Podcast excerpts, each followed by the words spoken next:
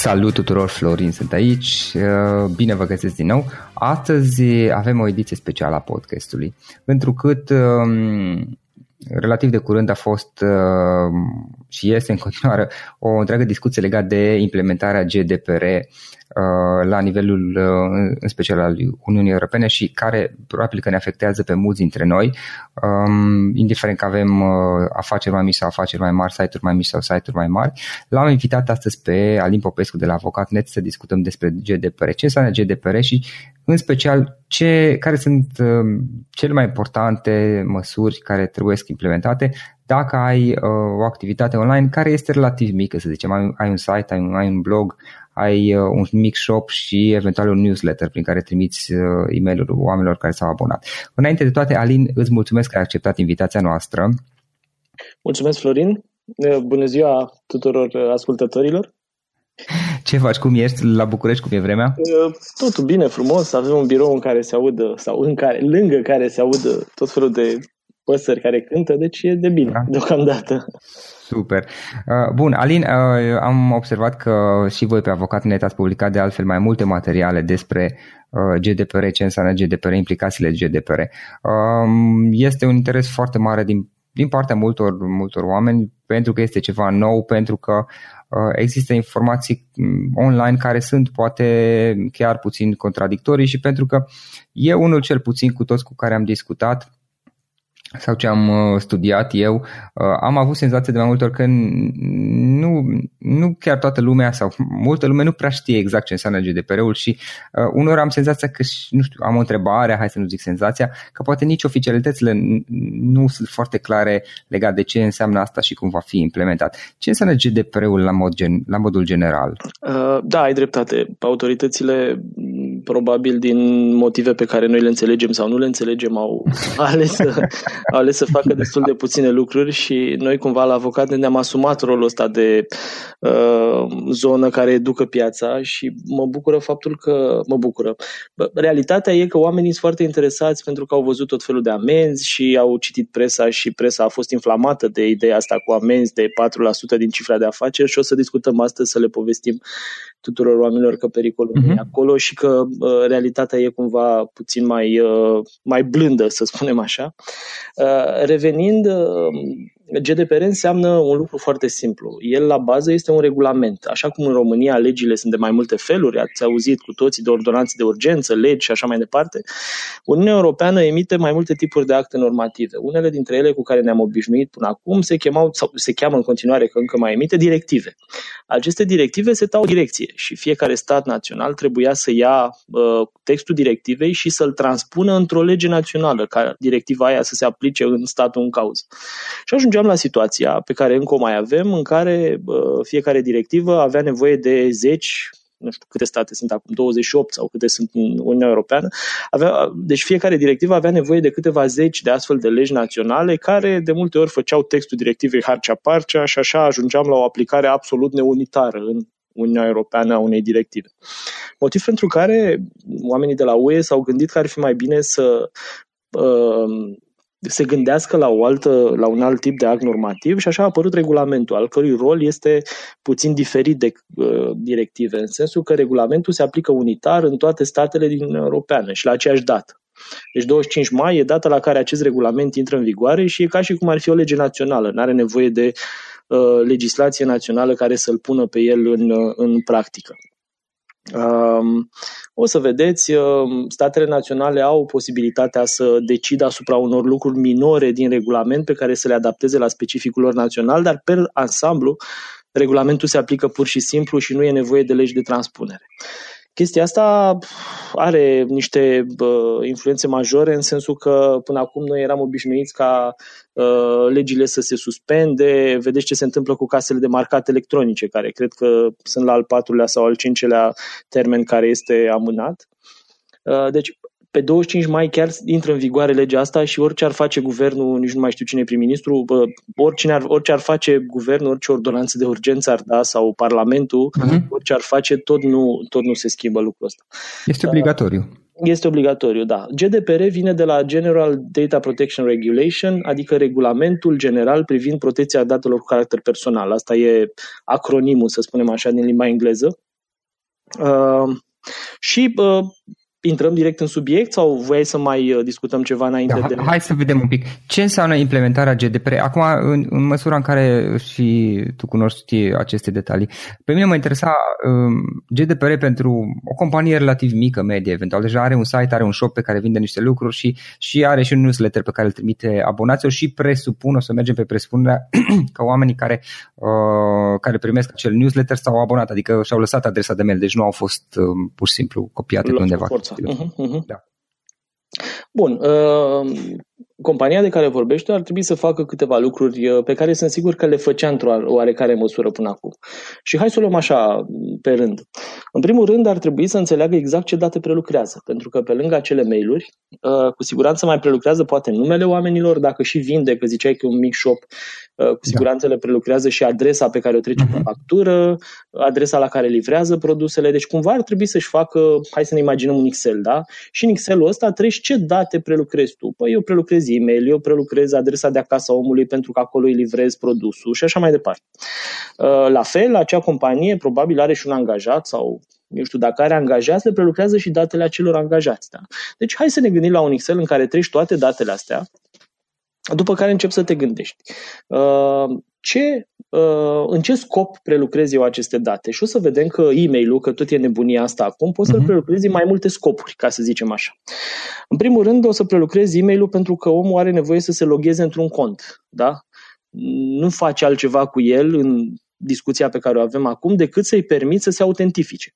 Ăsta e un tip de prelucrare care tip de prelucrare uh, se întâmplă la absolut toate magazinele online. Apoi îi prelucrezi mail-ul pentru că vrei să-i trimiți la mail-ul respectiv mail-uri tranzacționale. Vezi că ți-am primit comanda, vezi că uh, comanda ta a plecat de la noi, uite factura atașată comenzii. Deci astea sunt mail-uri tranzacționale, dar nu vorbim de comunicări comerciale. Și bineînțeles poți să-i mai prelucrezi mail-ul, același mail, într-un alt scop, respectiv să-i trimiți tot felul de comunicări comerciale, reclamă, să zicem așa, la diverse produse și servicii. Diferența dintre cele trei tipuri de prelucrări e importantă. De ce e importantă? Pentru că următoarea întrebare, ok, prima întrebare e în ce scop prelucrez eu mail-ul. A doua întrebare uh-huh. este uh, care e temeiul, și aici o să vezi că o să trebuiască să alegem din șase temeiuri pe care le pune GDPR la dispoziție, care e temeiul în virtutea căruia se prelucrează acest, uh, acest, această adresă de mail. Și dacă stăm să ne uităm la fiecare dintre cele trei cazuri pe care le-am prevăzut eu mai devreme, deci să-ți faci cont, e un prim scop. Să-ți uh-huh. trimit mail-uri tranzacționale legate de, efectiv de contractul dintre noi de vânzare-cumpărare, e al doilea scop. De comandă. Exact. Uh, și al treilea scop era ăla cu comunicările comerciale. Da? E, ar trebui să ne gândim pe fiecare din scopurile astea care este temeiul aplicabil. E, după cum spuneam, trebuie să alegi din șase temeiuri pe care le prevede GDPR. Astea șase sunt pe rând următoare. Obligație legală. Am o obligație legală să fac prelucrarea acelui e-mail? Eu nu cred că e vreo lege care ne obligă nici să-i luăm omului mail-ul să se autentifice, nici să-i dăm uh, chestii tranzacționale pe mail, nici să-i trimitem comunicări comerciale. Nu există o lege care ne obligă să facem asta. Spre exemplu, există o lege care ne obligă să luăm datele oamenilor, să le punem în dosarul de personal sau să le trecem în revisal, cum se cheamă registrul de evidența salariaților. Acolo există obligații legale, aici nu există. Bun. Deci nu suntem pe temei o obligație legală. Trecem mai departe. Mai există un alt temei care se cheamă contract.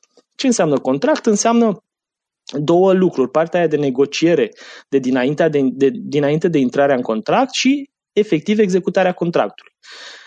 Autentificarea, să spunem așa, în teorie, nu ar avea legătură cu contractul, pentru că poți să-ți faci cont pe un magazin fără să comanzi efectiv ceva, da? Dar partea de mail-uri tranzacționale are legătură foarte, foarte mare cu un contract. În sensul că nu-ți trimit mail-uri tranzacționale dacă nu ți-am livrat ceva. Da? Și atunci, din cele trei cazuri, cazul din mijloc îl iau și îl pun în dreptul contractului. Contractul este temeiul. Pentru că am un contract cu tine, îți trimit mail că am uh, uh, livrat coletul sau că, uite, factura, alte lucruri de genul ăsta. Deci, pentru cazul din mijloc, am rezolvat temeiul care este contractul. Bun. Mergem mai departe am obligația să-ți iau consimțământul pe, pentru vreuna dintre uh, aceste trei prelucrări, există o lege specială care m-ar putea obliga să-ți iau consimțământul pentru comunicări comerciale. Dacă uh, oamenii care ne ascultă caută pe net acum, o să vadă că asta e scris în legea 365 din 2002, adică legea privind comerțul electronic. Și e repetată ideea în legea 506 din 2004, care este legea privind implementarea directivei e-privacy în România. Bun. O să vedeți aici că vorbim mai încolo și de o excepție care vă ajută să vă păstrați baza de date, că tot e nebunia asta cu hai să luăm da. consimțământul, să reluăm și așa mai departe. Uh-huh. Dar o să merg pe raționament mai departe. Să zicem că în teorie, pentru a treia parte, asta cu comunicările comerciale, am nevoie de consimțământ. Bun, am rezolvat și al treilea caz. Am pus în dreptul lui temeiul consimțământ.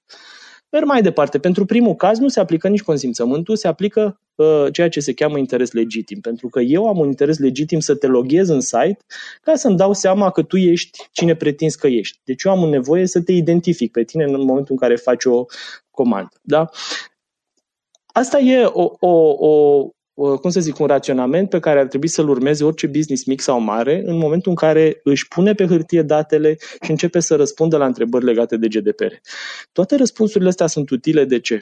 Pentru că, și asta apropo de implementare practică, ce ar trebui să facă un business mic? Acel business ar trebui, în primul rând, să-și informeze vizitatorii, clienții, ce sunt ei, ce date le prelucrează vechea privacy policy care era pe toate site-urile, uh-huh. care, nu știu, are mai multe nume. Unii zic uh, confidențialitate, notă de confidențialitate, alții zic uh, notă de informare. Exact, da. Deci uh, vorbim de documentul ăla. Documentul ăla... Da, practic, Alin, scuză-mă că te întrerup prin a informa. Ce înseamnă? Faptul că, uh, spre exemplu, pun la mine pe site, uh, pun undeva uh, public acea politică de confidențialitate, să-i spunem, și undeva în footer, jos pe site, pe toate paginile, public link către ea. Altceva mai trebuie să fac? eu aș mai sugera să publici link către ea și acolo unde există formulare. Da? Deci dacă ai un formular în care omul A, ăla da. se abonează la un newsletter, ai un link mic acolo chiar Sau deasupra de comanda. buton. Exact. Sau când deci, face comanda. Deci datele personale, să pun un link sau să-i exact. cer să bifeze că este de acord? Nu, nu, pentru că informarea este o simplă informare. Omul nu are de ce să fie de acord cu ea. Poate să fie, acordul înseamnă că ești nevoit să iei consimțământul și uh, dacă ți-aduce aminte de raționamentul mai devreme, ești nevoit să iei consimțământul doar în anumite situații, atunci când se aplică temeiul la consimțământ. O să revin la chestia asta pentru că ar fi important ca oamenii să înțeleagă.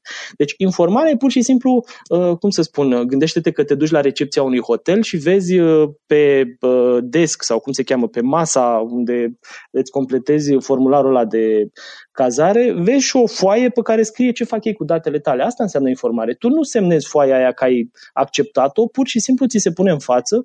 Uite, tu când scrii pe formularul ăla, când scrii datele tale, uite ce se întâmplă cu el. Da? Bun. Deci informarea asta ar trebui să existe și ar trebui în principiu să cuprindă. GDPR are uh, niște articole care menționează exact ce ar trebui să cuprindă, da? Să spunem pe scurt. Ar trebui să spună, în mhm. primul rând, cine ești tu ca entitate, că tu ești SCXRL, că te pot contacta oamenii la telefonul ăsta, la mailul ăsta și așa mai departe. Ar trebui să spună uh, ce date prelucrezi tu, da? ar trebui să spună în ce uh, temei prelucrezi și vezi raționamentul despre care vorbeam noi mai devreme, ar trebui să spună cui transfer datele, dacă le transfer cuiva, tu ai, spre exemplu, o firmă de contabilitate care îți vede datele clienților pentru că ești obligat să-ți faci contabilitatea, să faci raportări fiscale și așa mai departe. Deci o să scrii în informare că tu transferi datele către împuterniciții tăi care se ocupă de furnizare de servicii cloud, că poate ai mail în cloud, mhm. de furnizare de servicii de contabilitate, de salarizare, de lucruri de genul ăsta. Da? Deci nu neapărat să-i menționezi uh-huh. cu nume și prenume, ci ca categorie generic. Și foarte important, o altă parte a acestei uh, informări trebuie să cuprindă drepturile pe care le au oamenii. Și o să vezi, și pe asta aș vrea să insist foarte mult, da. GDPR, de fapt, este construit ca filozofie în felul următor. Eu, uh, Uniunea Europeană, vreau să pun în capul, sau nu știu, pe umerii entităților care prelucrează date o serie de uh, obligații birocratice pentru ca ăștia să fie pregătiți ca atunci când vin oamenii să-și ceară drepturile să le poată livra niște răspunsuri foarte, foarte coerente. Noi de asta suntem obligați să facem tabelul ăla de care spuneam mai devreme cu ce date prelucrăm, care sunt scopurile și așa mai departe. Uh-huh. Uh, pentru că atunci când ne cere cineva să știm exact ce să-i răspundem. Da? Că am făcut înainte tabelul când ne-am obligat uh, GDPR și știm să răspundem în uh, uh-huh. cunoștință de cauză. Bun, și acum hai să trecem și prin drepturi. Cum spuneam, ele ar trebui trecute în informare la nivel generic, la modul ai dreptul X, dreptul Y, dreptul Z. Hai să vedem ce înseamnă el.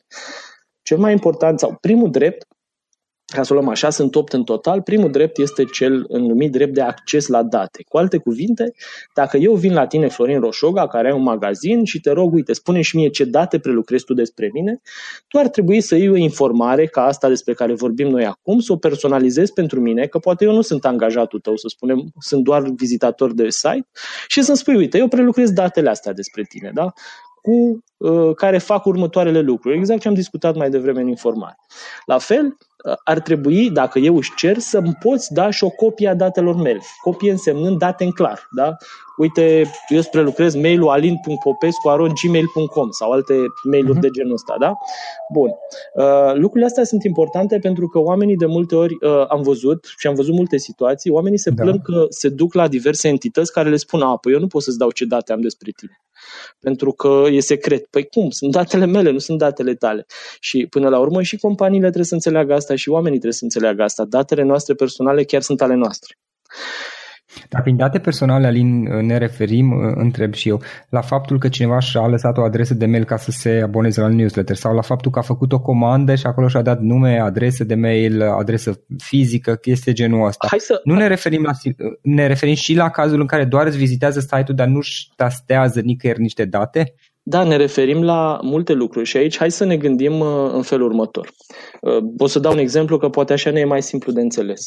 Da. Uh, gândește-te că te duci la farmacie și îți faci un card de fidelitate sau la, nu știu, la Cora, la Oșan, mă rog, undeva unde îți faci un card de fidelitate. O să completezi un formular.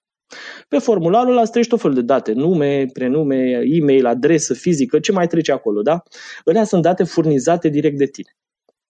Ulterior, Uh, de câte ori cumperi de la farmacie sau de la magazinul respectiv, magazinul o să-ți observe lucruri. Istoricul tău de cumpărături uh, și tot felul de alte lucruri. Astea sunt tot date personale, sunt date observate, să le zicem așa, da? Mai târziu, magazinul în cauză o să te profileze cumva pe baza acestor date. Cu alte cuvinte, dacă eu mă duc la farmacie și uh, se vede, farmacia vede că îmi cumpăr uh, numai medicamente de inimă, o să mă pună în categoria cardiacilor. Și eu o să se prindă că vezi, ce boli se asociază cu bolile cardiace? Păi nu știu, diabet și alte lucruri. Deci astea sunt date observate de ei. Datele personale sunt toate astea trei de care vorbesc eu și datele furnizate, ce ai scris tu pe hârtie și datele pe care le observă compania despre tine. Și asta aplicată la internet înseamnă foarte multe, că tu atunci când uh, vizitezi un site, site-ul respectiv are acces la header-ul browserului tău, da? pornind de la IP până la eu știu, ce sistem de operare ai, ce browser ai și ce versiune are browserul și așa mai departe. Astea sunt date observate, nu le dai tu direct, da? Așa funcționează internetul da. până la urmă. Da, da. da. Uh, și uh, partea cealaltă, cu date profilate. Deci datele alea deduse de companie pe baza ce a observat și ce ai furnizat tu, sunt uh, tot datele tale personale. Deci când cineva vine la tine și cere date, tu trebuie să-i dai toate astea trei. Uh-huh. De asta aș vrea să ne gândim cu toții la date personale nu ca fiind uh, doar e-mail, telefon și lucruri de astea care sunt, uh, cum să spun, evident date personale, ci la mult mai multe lucruri. Și aici uh, hai să revenim la definiție cumva și să încercăm să o facem, cum să spun, să o simplificăm ca să înțeleagă toată lumea. Uh, potrivit GDPR, datele personale sunt acele informații care identifică direct sau indirect o persoană. Ce înseamnă asta? Înseamnă că dacă tu găsești buletinul meu pe stradă, ok, știi să vii la mine la ușă, da? că e o dată care mă identifică direct în modul cel mai pur. Dar identificarea indirectă înseamnă mult mai mult. Dacă tu găsești pe stradă o hârtie pe care scrie 4950, aia e o informație și atât. Nu înseamnă absolut nimic. Însă, uh, în momentul în care pe lângă 4950 scrie și că este un salariu din statul de plată de la uh, Kaufland, te-ai putea gândi, ok, uh, poate au o mie de oameni acela salariu la Kaufland. Hârtia asta nu e o dată care e suficient de amănunțită încât să identifice pe cineva. Pe de altă parte, dacă tu te-ai duce și ai avea un motiv să te duci la poliție, să reclami că, uite, omul care a pierdut hârtia asta mi-a furat ceva de nu știu unde, poliția ar putea pune cap la cap informațiile pe care le dai tu, cu informații pe care le vede ea, că poate omul ăla ai surprins pe o cameră de supraveghere, că poate un singur om din ea de la Kaufland care aveau salariul ăla a fost în preajma casei tale în ziua X. Deci puse cap la cap informațiile astea te duc la persoana respectivă, o fac identificată. Ce vreau eu să zic e că gândește-te la date personale ca la orice informații pe care tu sau altcineva, rezonabil vorbind de altă autoritate, le puteți pune cap la cap și să ajungeți la persoana în cauză. Și îți dai seama că în felul ăsta uh, foarte, foarte multe lucruri din jurul nostru devin date personale. Deci faptul că tu ai fost într-o, la o anumită conferință, chiar dacă cineva nu menționează numele tău sau adresa ta de mail, poate să constituie totodată un caracter mhm. personal, uh-huh. știi? Deci de-aia da. conceptul e mult, mult, mult mai larg decât ne imaginam noi până acum. Și de aici vine și partea lui, să spunem așa, periculoasă, pentru că de regulă ignorăm zone destul de întinse din ce, ce înseamnă date personale și ne gândim că n-ar fi, dar ele chiar sunt. Uh, revenind la ce trebuiau să facă magazinele mici. Ok, uh, primul drept, spuneam, este dreptul de acces, cel uh, care îți dă uh, dreptul ție ca persoană să afli ce date prelucrează o companie despre tine. Apoi vorbim de dreptul la ștergere. Dreptul la ștergere e și el foarte important și mulți oameni au impresia că dacă vine cineva la tine și îți cere să ștergi informații, tu ești obligat să le ștergi. În realitate nu e așa. În realitate GDPR te obligă să te uiți peste niște excepții. Există cinci excepții prevăzute de GDPR în care ori ești obligat, ori ți se permite să păstrezi date. Cu alte cuvinte, dacă tu prelucrezi date în virtutea unei obligații legale și vine cineva și își cere să le ștergi, tu nu poți să le ștergi pentru că ai o lege care te obligă să le păstrezi, dosarul de personal sau uh, alte date care sunt legate de salariat și mai sunt multe alte cazuri de genul ăsta. Dacă le-ai șterge, te-ai pune în fața unor potențiale uh, sancțiuni penale sau, eu știu, contravenționale și așa mai departe și atunci nu le poți șterge. Asta e o excepție, trebuie să beneficiezi de ea. Uh, există situații în care să spunem că tu ai o cameră de supraveghere, da? Uh, care stă lângă un geam undeva. Eu vin și sparg geamul cu piatra și a doua zi vin și cer să ștergi informațiile de pe camera aia de supraveghere. O să-mi spui, bă, nu pot să le șterg pentru că eu vreau să mă duc la poliție și să fac plângere împotriva lui care mi-a spart uh, geamul cu piatra. Deci, nevoia pe care o ai tu este de apărare, constatare a unui drept în instanță, așa se cheamă acea excepție în GDPR. Deci, ca să sintetizăm, ce voiam să spun este că dacă cineva vine și vă cere să ștergeți date, încercați să vă uitați pe aceste excepții și dacă nu vă încadrați în niciuna dintre ele, le puteți șterge. Dacă însă vă încadrați în excepții, rămâneți cu datele că aveți nevoie de ele. Uh, și mm, timpul e relativ limitat. Sunt multe drepturi pe care trebuie să le respecte uh, chiar și un site mic. Revenind, uh, ar trebui să facă acea informare ar trebui să știe că ori de câte ori primesc cereri de la persoane ale căror datele prelucrează uh, să răspundă la ele. Și partea asta este destul de complicată în sensul că ar trebui în primul rând să știe ce date prelucrează ca să poată să răspundă la acele cereri și okay. cererile, cum, le, cum ți le trimite cineva? Există stabilit, adică trebuie, poate să trimite un mail, poate să fie un formular pe site sau am văzut la unele site-uri, cred că la Metro am văzut, care pur și simplu undeva scria, îți dădea un document PDF, nu știu sigur dacă a fost Metro, parcă poate era altceva, uh-huh, uh-huh. Uh, era un document pe care, trebuie, care trebuia să-l printezi, să, să-l completezi și să-l semnezi, să-l trimiți scanat. Care este modalitatea prin care poți să accepti aceste cereri? Uh, GDPR nu prevede niciun fel de modalitate specifică. Prin urmare, singura concluzie pe care pot să ți-o spun e că cererile astea pot să vină oricum. Oamenii... Ok, dar tu poți, poți decide în termeni și condiții sau în politică de confidențialitate sau altundeva pe site să ceri în mod explicit ca acestea să-ți vină, spre exemplu, uh, completate semnate de mână astfel încât să, uh, nu știu, să ai o acoperire legală deci, că ai primit o astfel de cerere. Absolut. În primul rând, tu ar trebui să uh, poți uh, fixa cererea respectivă, da? să poți proba că ea s-a făcut. Și mă rog, și omul care o face trebuie să poată proba cererea.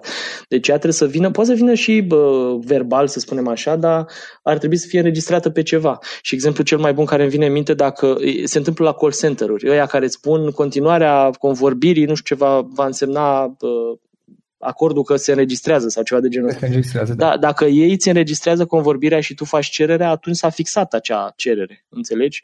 Deci cumva verbal Uh, și atunci s-a întâmplat o cerere care e validă din multe puncte de vedere. Ce, ce vreau eu să spun, într-adevăr, e bine să le sugerăm oamenilor ca pe site să-și pună niște formulare care să-i direcționeze pe oameni să le facă cereri folosind formularele alea. Uh, dar asta nu înseamnă că dacă vin cereri pe alte canale, ar trebui să le ignore. Pe alte canale, la modul, nu știu, dacă îți trimite omul mail, dacă îți trimite o scrisoare în poștă, da? ar trebui să răspund și la cererile alea. Uh, și chestia asta e, e importantă. Și hai să mai menționăm ceva. Răspunsul la aceste cereri trebuie să se facă într-o lună de la data la care ele s-au primit.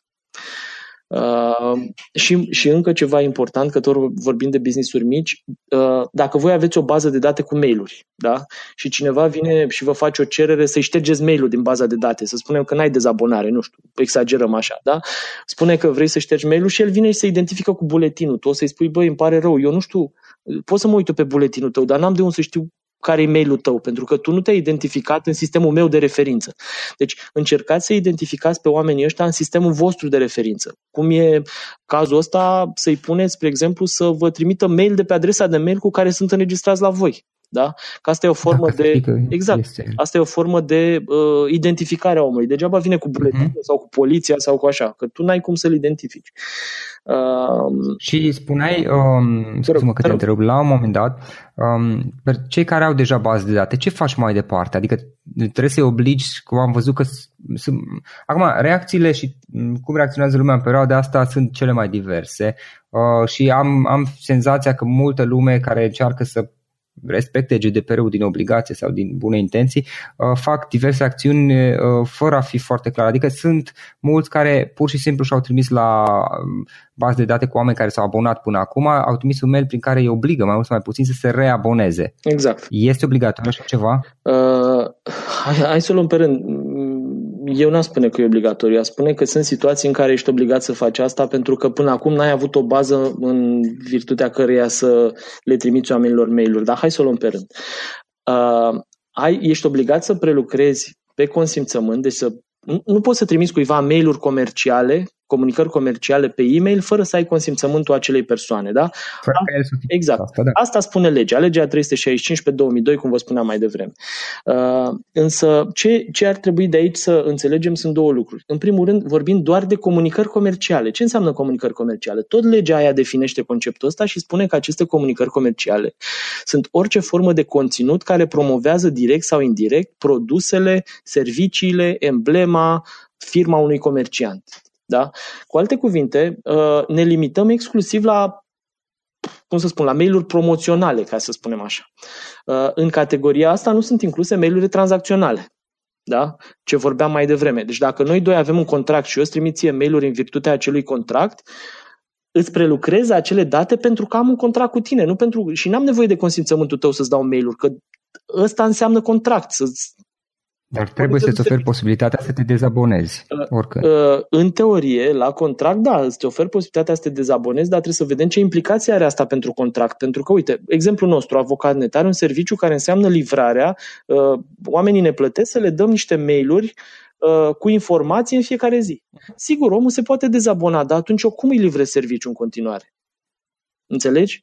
Am înțeles, practic, o dezabonare ar implica și o anulare a contractului. Asta vreau să spun. Deci aici nu vorbim de consimțământ, vorbim efectiv de un contract în care fiecare parte are niște obligații și bă, acele obligații sunt foarte importante, n-au, n-au legătură cu consimțământul. Pentru că au intrat oameni în contract. Deci, în cazul uh, consimțământului, vorbim explicit și exclusiv de comunicări comerciale. Cu alte cuvinte, eu îți trimit ție un mail în care încerc să-ți vând o mașină. Da? Că eu sunt dealer auto sau încerc să-ți vând nu știu ce. Bun.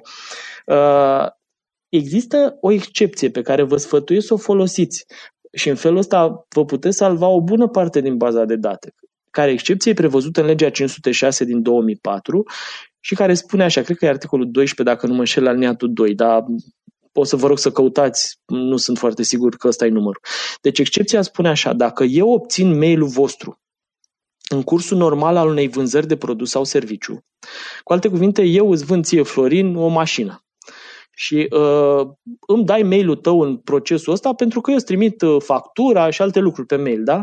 E, dacă îți obțin mail-ul în procesul ăsta de vânzare, ulterior îți voi putea da mail-uri comerciale, comunicări comerciale, fără consimțământul tău, la bunuri și servicii similare. Cu alte cuvinte, pot să-ți dau, să spunem, la, uh, nu știu, roți de mașină, că să-ți iei roți de iarnă, să-ți iei, uh, habar n-am ce, care au legătură cu mașina pe care ai cumpărat-o tu. Pentru asta nu mai am nevoie de consimțământul tău. Așa spune legea. Însă, trebuie să-ți oferi posibilitatea de a te dezabona. Da? Ceea ce, mă rog, noi cu toții facem. Nu cred că, adică industria, cel puțin în mediul online, a pus asta cu dezabonarea ca o uh, chestie pe care o facem în mod constant, fără să ne oblige legea, că așa Deja serviciile de newsletter pun obligatoriu acele Exact, exact. Ai niște probleme mai mari cu spam și cu alte lucruri de genul ăsta. Uh, deci, dar folosiți-vă de excepția asta și dacă sunteți magazin online și ați dobândit adresele clienților voștri uh, ca urmare a vânzării de produse și servicii, le puteți trimite în continuare oamenilor comunicări comerciale pentru produse și servicii similare. Și asta se aplică la foarte multe magazine. Gândește-te la librării ai cumpărat o carte, ți-am luat mail-ul, pot să-ți dau în continuare uh, mail-uri cu, uite, cumpără și alte cărți, că sunt produse similare, să fim serioși, o, o carte similară cu alta. La fel și la magazinele care sunt multiprodus, să spunem așa. Cred că poți să găsești, uite, cărțile, spre exemplu, cred că sunt produse similare cu jocuri pentru copii. Dacă eu cumpăr cărți pentru copii, cred că poți să vinzi și jocuri pentru copii similare cu cărțile alea, că sunt tot produse din aceeași gamă. Deci eu m-aș folosi de chestia asta să-mi salvez baza de date. Uh-huh. Și mm, cum rămâne cu... Um, sunt și multe magazine care fac asta. Uh-huh. Cazul în care ai o listă de abonați Uh, care, uh, cărora le ofer diverse informații, nu neapărat și mail-uri comerciale, uh-huh. și mesaje comerciale, evident, dar și mesaje cu conținut util, adică dacă tu vinzi piese pentru auto, le oferi mesaje în care uh, le dai informații legate de cum să, nu știu, să-și îngrijească mașina, să facă lucruri pentru mașină uh-huh. și între ele intercalezi și mesaje comerciale, uh-huh. dar nu sunt toate mesaje comerciale. Uh-huh.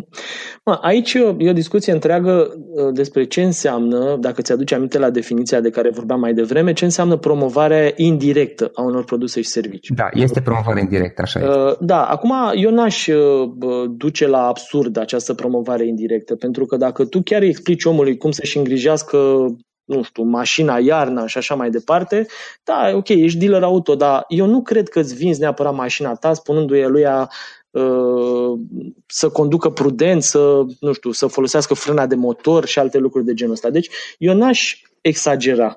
Și nu cred că o să fie amendat nimeni pentru chestia asta. Cred că uh, promovarea indirectă despre care se vorbește, a, am putea cumva să o vedem în spectrul ăla în care încerc să-ți vând ceva care mm, pe care nu ți-l vând așa cu vorbe, nu știu cum să spun, dacă dai click, ajungi într-o pagină unde trebuie să cumperi. Sau... Deci cumva aș încerca să le leg, să fie...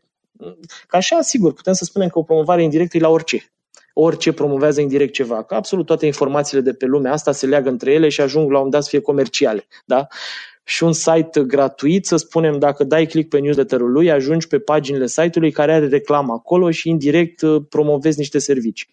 Oricum, scopul final este să-și promoveze niște servicii și produse. Exact. Doar de aia ține exact. site. Da, eu n-aș absurd, n-aș duce la absurd chestia asta. Uh-huh. Înțelegi ce vreau să zic, sau mă rog, sper să se înțeleagă. Înțeleg, înțeleg.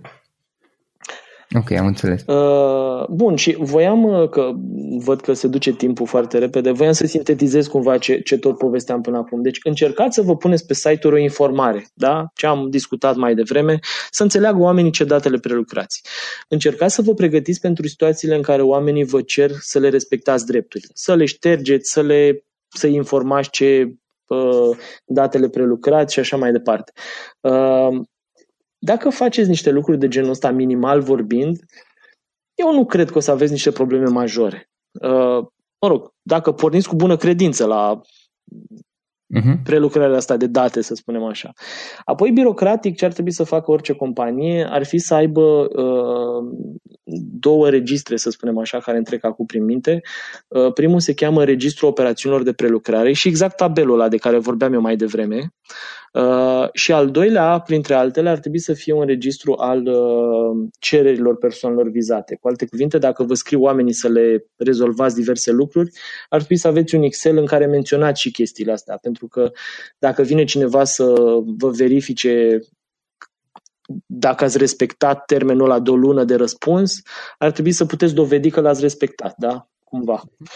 Uh, dincolo de asta, în timp, eu sunt sigur că o să se facă o practică din ce în ce mai, uh, cum să spun, încetățenită, prin care cu toții o să ne facem și documente și așa mai departe. Dar la momentul ăsta, eu zic că dacă sunteți... Dar acestea sunt obligatorii să le ai acum începând cu 25 sau există o perioadă în care trebuie să implementezi nu. lucrurile? Adică totul trebuie din 25 să fie perfect? Eu n-aș zice. Mă rog, dacă să ne uităm pe legea, legea zice că da. Legea zice că da. Însă, dacă mă uit în piață și credem că am văzut destul de multe situații, uh-huh Cred că undeva la 80%, poate 90% din companii Am sunt pe lângă acest, această perfecțiune, să spunem așa. Da? Ok, ok. Uh, Câteva întrebări, rog, dacă se rog. poate, Alin. Uh, una, în, dacă în România este obligatoriu, trebuie să cerem consimțământ înainte de a plasa cookie-uri pe site. Știi ce sunt cookie-urile, da? Da, da, da, știu. Înainte de a plasa cookie-uri de pe un site pe calculatorul cuiva, cineva vizitează site-ul nostru, trebuie să cerem consimțământ înainte de a-i plasa cookie sau doar informare despre faptul că folosim cookie-uri cu opțiune de opt-out. Adică omul vine la mine pe site, eu ar trebui să, uh, în secunda în care accesez site-ul să apară un pop-up să zic, bă, vezi că o să spun cookie-uri, ești de acord, dacă e de acord, continui navigarea, dacă nu, dacă nu automat să scoată din site, sau este suficient faptul că el intră pe site și apare un mesaj jos, cum apărea și până acum de multe ori, în care zic, uh, menționez faptul că acest site folosește cookie-uri, poți citi mai multe despre asta în politica de, nu știu ce, de cookie-uri uh, undeva. Am înțeles. Uh, legea care prevede... Pentru că unele site-uri da. am văzut, efectiv, au început să apară pop-up-uri și nu poți să accesezi site-ul până când nu apesi că ești de acord, frate, cu chestia aia. Da, uh, asta e o chestie, între noi fie vorba și între noi și ascultătorii uh, podcastului, este o chestie ilegală. Pentru că GDPR nu vorbește deloc de cookie-uri, da? Nu spune ce ar trebui să faci în cazul cookie-urilor. GDPR definește doar ce înseamnă consimțământ. Și din perspectiva GDPR-ului, consimțământul trebuie să fie, printre altele, necondiționat. Adică ar trebui să nu-ți condiționezi furnizarea unui serviciu de obținerea consimțământului tău pentru alt serviciu. Da? Cum e cazul ăsta, eu îți dau conținut, numai că între conținutul furnizat de mine și uh, obținerea consimțământului pentru cookie-urile pe care le plasăm pe site nu există nicio legătură în mhm. teorie, sunt două chestii diferite, da? nu le poți lega. Da. E, asta spune GDPR. Legea 506 din 2004, aia care implementează directiva e-privacy, cum se cheamă ea, uh, vine și spune că pentru plasarea cookie-urilor care nu sunt strict necesare, cookie-uri strict necesare sunt alea care îți permit să faci, spre exemplu, um, uh, coș de cumpărături sau să faci autentificare. Deci țin de securitate și de chestii de astea care uh, au legătură cu funcționalitatea site-ului. Da. Deci pentru cookie-uri non-strict necesare ai nevoie de consimțământ. Uh, acum, cum este Google Analytics. Exact, cum este Google Analytics și multe altele, cookie de tracking și așa. Uh, acum, tehnic vorbind în piață, în momentul ăsta e o imposibilitate să implementezi uh, genul ăsta de consimțământ. Uh, de ce? Pentru că foarte multe dintre site-urile mari și noi la Avocat.net avem problema asta, care folosesc ad servere, uh, au o problemă majoră pentru că prin ad serverele alea vin coduri în coduri în coduri. Deci cumva există o înlănțuire tehnică între mai multe uh, sisteme care pot sau nu plasa cookie și e imposibil să-ți dai seama ce vine pe acolo. Și atunci la nivelul pieței, în BRAT, în Biroul Român de Audit Transmedia, cred că se cheamă, am uh, pornit o inițiativă care ar trebui să se finalizeze cu două lucruri. În primul rând, cu un cod de conduită al industriei de publicitate online legat de modul în care trebuie respectat GDPR și, în al doilea rând, cu un uh, sistem prin care să se facă uh, tehnic toată partea asta de obținerea, managementul de consimțământ pentru cookie-uri. Uh, am văzut că mulți au pus o informare, nu e, nu e suficientă informarea. Deci, dacă ar fi să judecăm strict legal, noi acum suntem cu toți în afara legii, sau mă rog, majoritatea lor care folosesc cookie-uri, măcar de analytics pe site, suntem în afara legii. Dar tehnic vorbind, oricât ai încercat să fii de bună credință, uh, eu nu cred pentru site-urile foarte simple, probabil că se poate, că ai numai cookie de analitic și mai ai niște... Deși dacă ai Google, spre exemplu Google AdSense, ești dintr-o dată într-o altă categorie. Că pentru Google AdSense trebuie să ai și acolo uh, consimțământ. Uh, de asta spun eu, imposibilitate tehnică la momentul ăsta și trebuie să o rezolvăm cumva. Și trebuie să o rezolvăm la nivel de piață, nu fiecare de capul lui, pentru că atunci o să ajungă userul să vadă și de mii de lucruri. Am înțeles. Te rog. O altă întrebare, dacă mai ai puțin timp, da? Uh, firmele care vând doar pe Facebook, este firme care vând pe Facebook, nu au site propriu. Uh-huh. Ei cum protejează date? Cum, cum fac în asta? Practic ei au, primesc pe, prin Facebook și este chatul de acolo datele clientului. Uh, ei ce trebuie să facă? Păi pentru ei, uh, Facebook e ca un fel de platformă de blogging, să spunem așa, care funcționează puțin uh-huh. altfel, dar e cam tot aia. Uh, ar trebui să facă fix lucrurile despre care vorbeam mai devreme, să informeze pe oamenii ăia ce datele prelucrează. Uh, și aici vorbim de datele pe care le prelucrează ei, nu Facebook, că Facebook le prelucrează datele clienților în scopurile lui proprii și personale. Uh, și să le respecte oamenilor drepturile. Da? În momentul în care cineva vrea ștergerea, să șteargă din sistemele lor respectivele date, în cazul în care e nevoie să le șteargă, că poate nu e nevoie. Da. Ok, am înțeles. Uh, o altă întrebare. Mm, există multe informații pe net, multe articole, da, multe informații pe net. Un lucru pe care l-am observat și care mi-a mai zis și alții Așa. este că uh, chiar dacă da, au, au informații utile despre GDPR, sunt destul de neclare. Voi aveți ceva, uh, mă refer la avocat net acum, aveți un material, curs, ceva de genul ăsta, nu trebuie neapărat gratuit și contra cost, care să fie clar, dar pentru oameni obișnuiți, nu neapărat pentru avocat sau judeci. Noi avem uh, materiale doar pentru oameni obișnuiți, ca să zicem așa, pentru că motoul nostru... Pentru muritori exact, de rând, motoul nostru este să explicăm legislația pe înțelesul oricui. Și mă bucur că la redacție chiar am niște colegi extraordinari care își bat capul să facă asta. Uh, da, avem foarte multe articole, unele dintre ele gratuite, cred că cea mai mare parte sunt gratuite, dacă nu mă înșel. Uh, și mă uitam ieri că au fost citite de un milion și ceva de utilizatori unici din martie și până acum. Deci impactul e cumva mhm. important. Deci, practic, pe avocat net uh, și la search, exact, după Exact. Sunt uh, aproape în fiecare zi, mai ales în ultima vreme, sunt pe prima pagină două sau trei articole care învață și oamenii ce să facă și companiile ce să facă, pentru că am avut perspectiva asta uh, duală, să spunem așa. Și da, îmi pare da. rău că autoritățile n-au făcut mai mult. O, înțeleg anumite lucruri, pe altele nu le înțeleg, că rolul unei legi nu e să fie necunoscută, ci să fie cunoscută de oameni, că atunci o respectă oamenii, nu când e așa o nebuloasă în jurul ei.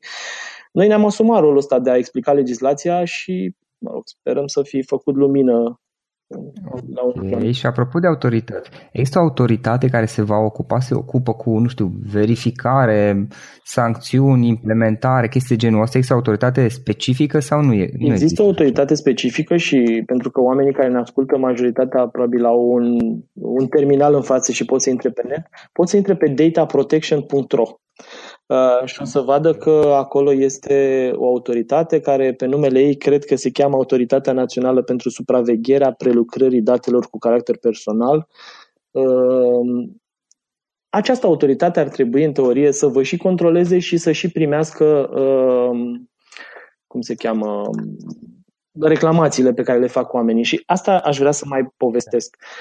Amenziile sunt una. Autoritatea are un număr oarecum limitat de oameni. Uite, în timp ce vorbim noi acum, încerc să intru pe site-ul lor și nu merge. Probabil că e un trafic foarte mare. Au mai avut probleme, era da, cu da. site-ul acum de curând. Da. Uh, dincolo de asta, asta vreau să vă spun că uh, amenziile mari despre care se vorbește în presă sunt o parte a adevărului. Că e greu de crezut că o să ajungă o firmă mică să ia amendă 4% din cifra de afacere. Acele amenzi sunt construite în special pentru Google, pentru Facebook, pentru mamuții ăștia care trebuie mhm. arși ca lumea. Uh-huh. O firmă mică o să ia, nu știu, și dacă ia 10.000 de euro, tot rău e pentru ea, că sunt o grămadă de bani, să vorbim da. serios. Uh, dar pericolul da. mai e și în altă parte. Uh, oamenii se pot duce la autoritate să se plângă, uite, ăia nu mi-au respectat dreptul X sau nu mi-au răspuns în termen de o lună sau nu au făcut ceva se duc la autoritate care autoritate în teorie ar trebui să vină în control, să vadă cum a fost și să te amendeze sau nu. Dar în același timp oamenii nu, nu trebuie să stea după autoritate, se pot duce și la instanță. Te pot da în judecată și se pot duce la instanță și pot face ceea ce se cheamă proces colectiv, să se asocieze mai mulți și să te dea în judecată mai mulți. Chestia asta mi se pare mult mai periculoasă decât amenziile. Asta dacă cineva abuzează. Absolut, și... vorbim de... Da, eu cred că, uh, și asta spun și din perspectiva mea, că am avut de, de a face cu mulți oameni, dacă ești politicos și ești de bună credință, toți oamenii înțeleg chestia asta și nu te dă nimeni judecată, nu se duce nimeni să te reclame nu știu unde. Uh, e ca la doctor, dacă vrei, știi? Își cer procese de malpraxis doctorii ăia care se poartă cu tine așa, de sus, uh, care îți vorbesc așa. urât, uh, ăia care îți vorbesc frumos și sunt politicoși și oamenii fac tot ce pot, nu te duci să-i reclam niciodată. Asta e sfatul meu. Da, dacă exact. și energia exact. pe care... Mai ales că vorbim de afaceri mici. Dacă vă tratați și sunt sigur că mulți chiar pornesc de la principiul ăsta, că până la urmă așa îți vinzi produsele. Dacă îți tratezi clienții cu politețe și cu bună credință, eu sunt sigur că nu o să fie niște probleme extraordinare pornind de la GDPR. Am înțeles. Dar există sancțiuni disponibile, există amenzi posibile în cazul în care, nu știu, de exemplu, oamenii își cer să le ștergi datele și tu pur și simplu îi zici dispar băna în chef sau îl, îl ignori și complet și nici nu-i răspunzi și o faci asta exact. în mod repetat. Oamenii au dreptul până la urmă și la un moment dat o să meargă și site-ul ăla Data Protection exact, sau da. să fie un mod de a, da. de a uh-huh. așa și oamenii bănuiesc că pot să trimite un mail sau va exista un formular sau cumva poate să, să facă, uh, să reclame un site Uh, care, nu știu, într-un fel sau altul îi, îi manipulează datele și refuză să comunice sau Absolut. să elimine acele date. Deci ex- va exista Vor acest exista lucru. aceste amenzi, uh, cu siguranță vor fi mai mari decât până acum. Hai să spunem și asta, că până acum autoritatea, uh, cea mai mare amendă de care știu eu e una de 60.000 de lei. Asta nu știu cât înseamnă, 12.000 de euro, 13.000 sau, mă rog, pe acolo. Uh, și pe parcursul unui an, autoritatea asta dădea amenzi cumulate de un milion, parcă în 2017 sau 2016, un milion de lei. Da? Deci, cumva, cuantumul era mic și și volumul amenzilor era mic. În viitor nu o să mai fie chiar atât de mici, adică eu mă aștept să fie la mhm. modul eu știu, zeci de mii de euro măcar pentru anumite lucruri. Dar vor, vorbim în continuare de lucruri importante, nu așa dacă ai încălcat o chestie mică și dacă tu ai făcut tot ce ai putut și uh, ești de bună credință, eu sunt sigur că îți cade amenda asta. Și uh, aici voiam să ajung. Sunt două categorii de pedepse, să le spunem așa. Primele uh, sunt ca la codul rutier, știi? A, poate să fie și avertisment și să ți se spună, uite, doar te avertizez de data asta, dar vin peste șase luni și dacă n-ai rezolvat problema, atunci chiar o să te amendezi. O să existe și lucruri de astea. Dacă vorbim de amenzi, sunt două paliere. Unul merge de la 0 la, sau de la un leu, să spunem așa, până la 10 milioane de euro sau 2% din cifra de afaceri. Asta mă rog, în funcție de cum o să decide autoritatea, dar de la un leu. Deci mulți oameni înțeleg că ți se dă direct uh, amendă de 10 milioane de euro. Nu. Ți se dă o amendă care poate să meargă până la. Da? Ăsta e primul palier. Și al doilea palier este de la un leu până la 20 de milioane de euro și 4%. Eu sunt sigur că în România nu să vedem amenzi de milioane de euro. Da? Uh, dar să fim serioși. Pentru mine, pentru tine, amenzi de zeci de mii de euro sau mai mult sunt oricum uh, importante și suficient de mari. Ehm, de asta repet ideea cu bună credință. Dacă faceți lucruri cu bună credință, nici oamenii nu o să vă sară în cap atât de mult și nici autoritatea, dacă vine să vă controleze vreodată, sunt sigur că nu o să vă privească ca pe niște răufăcători. O să încerce cumva să vă dea avertisment, să vă sugereze, uite, puneți lucrurile în ordine și hai să vorbim peste nu știu câte luni. Mhm. Dar până la urmă, din câte am înțeles eu de la tine, e important ca, în special în relația cu oamenii, pentru că de acolo pare exact. să pornească și modul în care le tratezi mm-hmm. datele, unul să fii bună credit, de bună credință, doi să le să-i tratezi ca pe niște ființe umane și să răspunzi cu politețe până la urmă, adică să fii deschis, să înțelegi că nu oamenii nu neapărat te atacă, ci își cer niște lucruri care au dreptul și e normal în România lui 2018, 2019, 2020, indiferent de anul în care suntem, e normal să, ca ei să-ți trimită un mesaj prin care să ceară să ștergi acele date sau să-i spui ce date au fost păstrate și tu să și răspunzi. Chiar oricum te obligă legea până la urmă, dar lăsând legea la o parte, e o chestiune de normalitate și de civilizație. Exact. Mie, dincolo de părțile lui și are cu siguranță niște părți, niște părți care nu sunt foarte conforme cu business-ul pe care îl practicăm noi, dincolo de părțile astea, GDPR-ul e o chestie de bun simț. Da? Obligațiile pe care da, le pentru că exact, sunt, sunt de bun simț. Uh, și încă o chestie mai voiam okay. să le sugerez oamenilor, că asta iar e foarte important. Pornind de la ce spuneai tu mai devreme, cu buna credință, cu oamenii și așa, încercați să vă instruiți personalul care intră în contact direct cu persoane vizate, cu oameni de ăștia care ar putea cere lucruri, să fie mm-hmm. politicos, să aibă o atitudine corectă cu oamenii ăia. Da? da. Că dacă, mă rog, am, nu repet, da? dacă ei la alergat, îți dai seama că o să-i enervezi pe oameni și atunci o să încerce cumva să se răzbune, că așa e firea noastră a tuturor. Da, da, așa este. Bun, Alin, îți mulțumesc foarte mult pentru timpul acordat, pentru că ți-ai făcut timp să ne răspunzi la câteva întrebări, uh, mai ales că e un subiect așa cu multe, multe neclarități și cu multe implicații. Încă o dată, mulțumim foarte mult, omul, pentru Mulțumesc și eu, Florin, și uh, să le urăm mult succes ascultătorilor în implementarea GDPR.